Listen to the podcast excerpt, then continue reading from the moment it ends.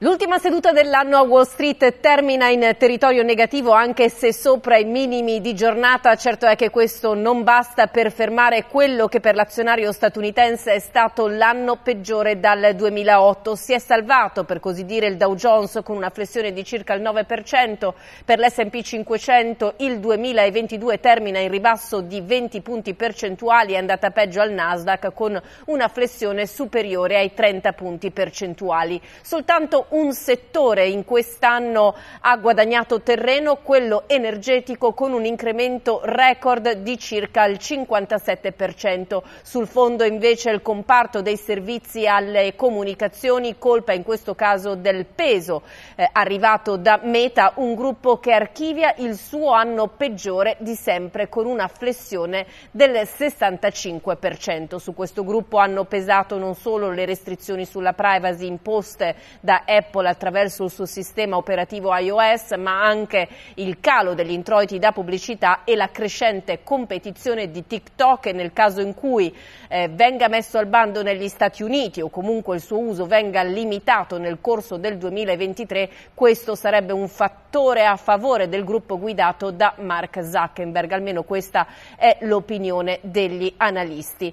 Se l'anno è stato negativo, tuttavia gli ultimi tre mesi del 2022 sono in rialzo per l'S&P 500 ed il Dow Jones, non per il Nasdaq che archivia così il quarto trimestre consecutivo in rosso. Ricordo che il 2022 è stato il primo anno in negativo per l'azionario dopo tre in aumento.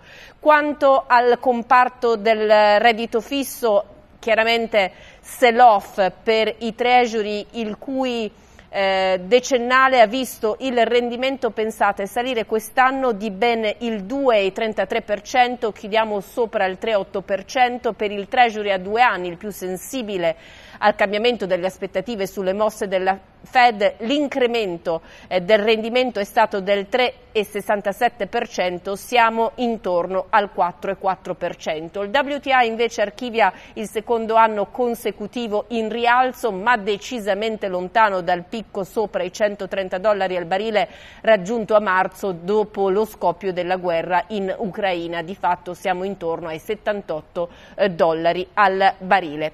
Termina qui questo bilancio di questo 2022 difficile a Wall Street, chissà che il 2023 sia più incoraggiante, almeno questo la storia suggerisce dopo un anno negativo e lo suggerisce anche il fatto che il terzo anno di un ciclo presidenziale con un nuovo inquilino alla Casa Bianca, come il caso di Joe Biden, è il migliore appunto prima della nuova chiamata alle urne. Vedremo se sarà così, io nel frattempo vi auguro buon fine d'anno e soprattutto un ottimo 2023. Tanti auguri!